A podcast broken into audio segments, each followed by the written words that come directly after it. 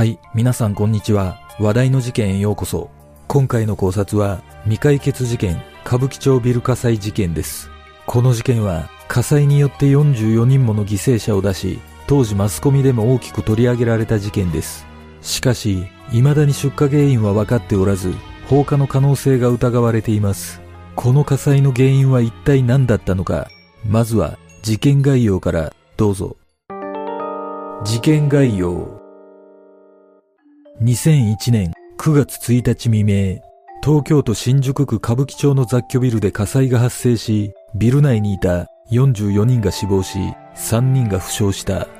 これは日本で発生した火災としては、現在でも戦後5番目の被害となっている。出火原因は放火とされているが、ビル内の避難経路の確保が不十分だった点も、被害が拡大した要因であったことが確認されている。このビルは1973年5月28日に発生した同じ歌舞伎町で起きたビル火災と類似点が多く違法な内装や防火管理に問題があったとされており消防庁からの警告を軽視していたことも分かった。このビルは事件後消防庁から使用禁止命令が出されその後解体されている。この火災をきっかけに2002年10月25日に消防法が大幅に改正されることになったが、放火の犯人や原因は明らかになっておらず、現在も未解決のままとなっている。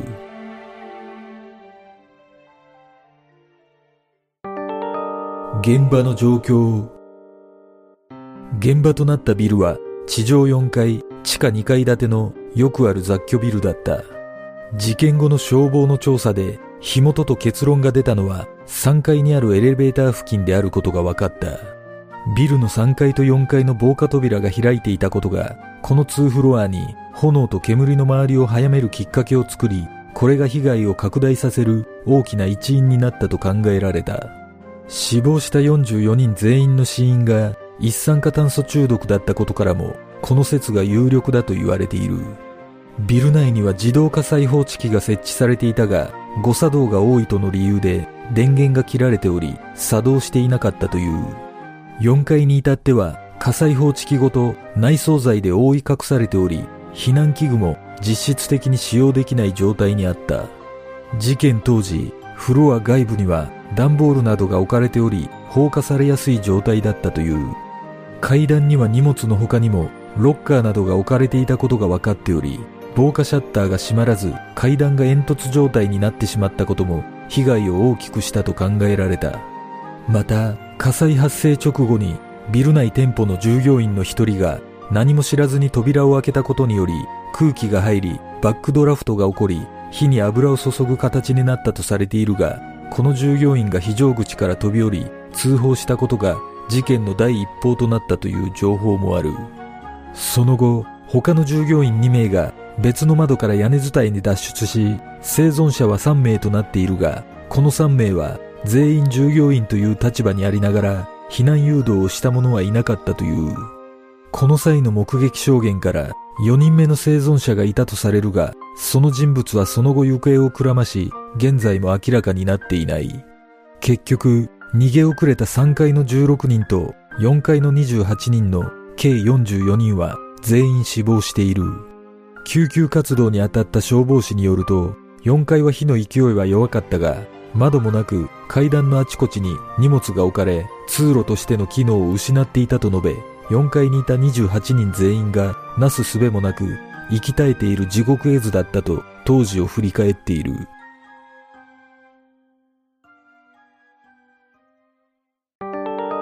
ずさんな管理1973年に歌舞伎町で起きた同様のビル火災を教訓とし、このビルは歌舞伎町に立つ雑居ビルの中で、とりわけ違法な内装、防火管理の不徹底などで東京消防庁から警告を受けていたという。所轄の消防からの指導があったにもかかわらず、管理者であるビルのオーナーは動くことはなく、ビル内にある店舗の経営者たちの防火意識も低かったとされている。その意識の低さからか、防火扉の前には雑多な荷物が日常的に放置されており、今回の事件でもその動作を妨げたと考えられている。これらはすべて事件以前の消防の立ち入り検査でも指摘されていた点であったが、改善されることはなかった。ビルの関係者の話によると、3階4階の店舗はいずれも、ビル所有者と賃貸借契約を結んだ名義人が、店の経営者へまた貸ししていたとされている。10年以上前から麻雀店に貸していたリース会社関係者の話によると、消防から改善指導があった事実も、二重天井で火災報知器が覆われていたことも知らなかったと述べており、4階も同様に、また貸ししている状態だったため、改善指導を知らなかった可能性がある。この雑居ビルは、1998年1月に、事件当時所有していた会社が、競売で所有権を取得したとされている。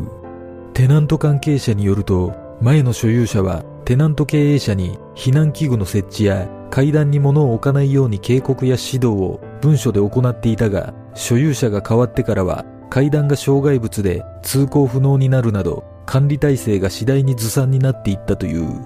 このような複雑な利権関係により防災責任の所在が曖昧になっていたことが事件を生み出した大きな一因だとする見方がある。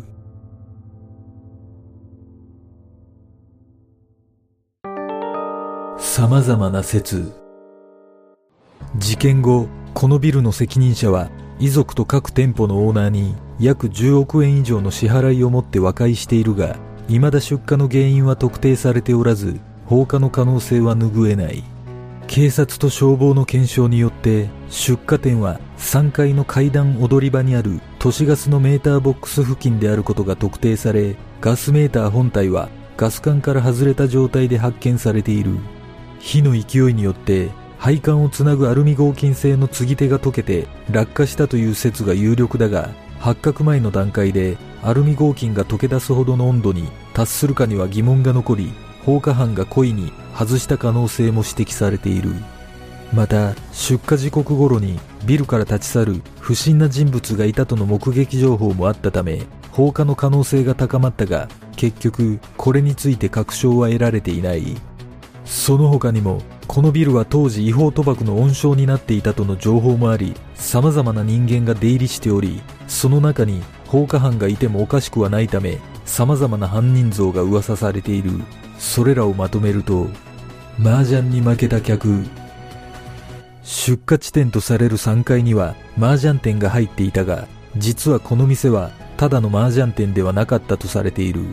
この麻雀店は違法な賭博場として成り立っていたため客層が悪かったという情報があり賭博に負けた客が腹いせに放火したのではないかという見方がある。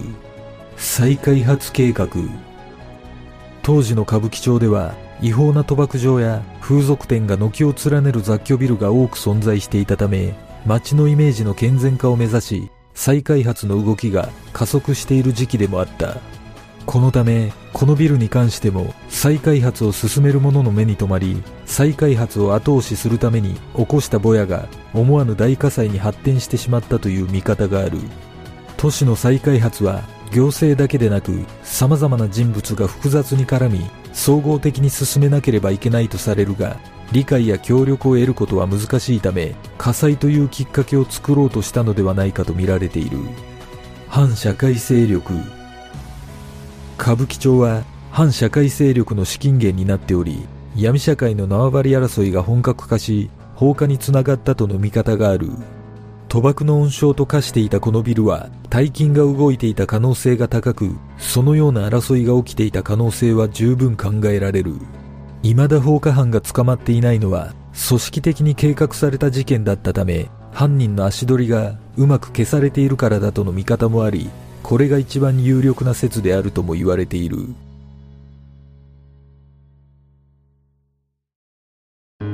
事件の真相とは？2002年10月25日この事件を契機にして大幅な消防法の改正がなされた。この法改正によりビルのオーナーなどの管理者はより重大な法的責任を負うこととなり防火管理意識を高めるきっかけとなった。2006年4月18日、ビルのオーナーと遺族、店舗責任者との和解が成立し、保全処分が解かれ、このビルは解体され、2008年7月2日には、東京地方裁判所は、ビルのオーナーら被告5名を執行猶予付きの有罪とし、この事件に幕を閉じたが、放火の可能性についての捜査は暗礁に乗り上げた形になっている。仮にこの事件が放火によるものだとしたら、ビルのオーナーらが多額の損害賠償や実刑で責任を取る中、放火犯は罪を償うことなく、未だ逃げおおせていることになる。果たして44人もの命を奪ったこの火災の原因は何だったのか、事故なのか、それとも放火だったのか、この事件の真相とは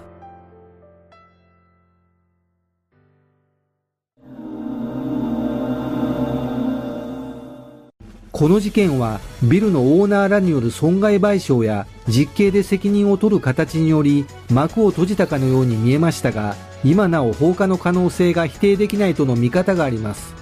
実は火災発生から約5分後現場から200メートルほど離れた場所で全身血まみれでふくらはぎから大量の血を流し頭髪は爆風を受けたかのように逆立っていた男を目撃したという情報があります。目撃者によると救急車を呼ぼうと声をかけたところ男はそれを断り片足を引きずりながらどこかに姿を消したと証言しています。その後付近の病院にこの男性が現れたとの情報がないことから身元がバレることを恐れ病院に行かなかったと考えることもできます。また事件直後に寄せられた情報では火災現場近くのファストフード店で麻雀ゲームに負けたので腹いせに火をつけてやったと話していた男や出火の30分ほど前に3階の麻雀店のドアを蹴っていた男がいたとされています。仮にこれらの情報が事実なら火災の原因は麻雀店に対する腹いせによる放火だった可能性があります。ガスメーターに人為的な衝撃が与えられていたことが認められるといった情報もあるためやはり放火した人物がいたのではないでしょうか。実はある情報によると警察が放火犯の容疑者らしき男をあと一歩まで追い詰めていたという情報があるためもしかしたらその男は全身血まみれで目撃された男だったのかもしれません。この事件は44人もの犠牲を出した大火災でしたが実はこの火災のあったわずか10日後にアメリカの同時多発テロが起きたためその後はあまり報道されていないという事実があります。しかしこの火災は現在も出火の原因が判明しておらず事故説や放火説など様々な考察がされています。その中でも最大の謎とされるのは出火元とされるガスメーターがなぜ床に落下していたのかというものです。問題となったガスメーターはエレベーターホールにある鉄製ボックス内で2本のガス管から外れ床に直立する形で落下していたとされています。捜査本部の調べによるとメーターとガス管との接合部分のネジ山が溶けていたことが判明していますがアルミ製のネジ山を溶かすには700度以上で一定の時間熱し続けなくては溶けることはないとされさらに過去の火災でガスメーターが落ちていたような事例もないことが分かっています。このことから推測すると、やはり人為的に外された可能性が高いことがわかりますが、放火のために外したとすれば、直接ガスに引火させるような自らを危険にさらす行為をしたことになるため疑問を感じます。放火が目的であれば、放置された段ボールなど他のものに火をつけるだけでも十分だったような気がします。実は、ある情報によると、当時の歌舞伎町ではメーターを外し細工することによってガスを盗み料金をごまかすといった行為が横行していたといいます。確かに火災によって2本の管が同時に溶け落ちるとは考えにくいためもともと外されていたとすれば状況的に納得できます。だとすれば火災の原因は放火ではなくガス漏れが原因の事故だったと考えることができます。もしかしたらガス漏れによって鉄製ボックス内にガスが充満し何らかの過失によって引火してしまい一気に燃え広がったことで避難できる状態ではなかったのではないでしょうか。いずれにしてもこの事件はずさんな管理による人災の側面が強い事件だと感じます。皆さんはどんな考察をするでしょうか？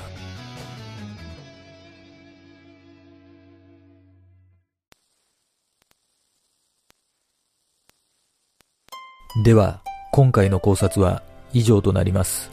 よかったらグッドボタンチャンネル登録お願いします。ご覧いただきありがとうございます。では次の考察で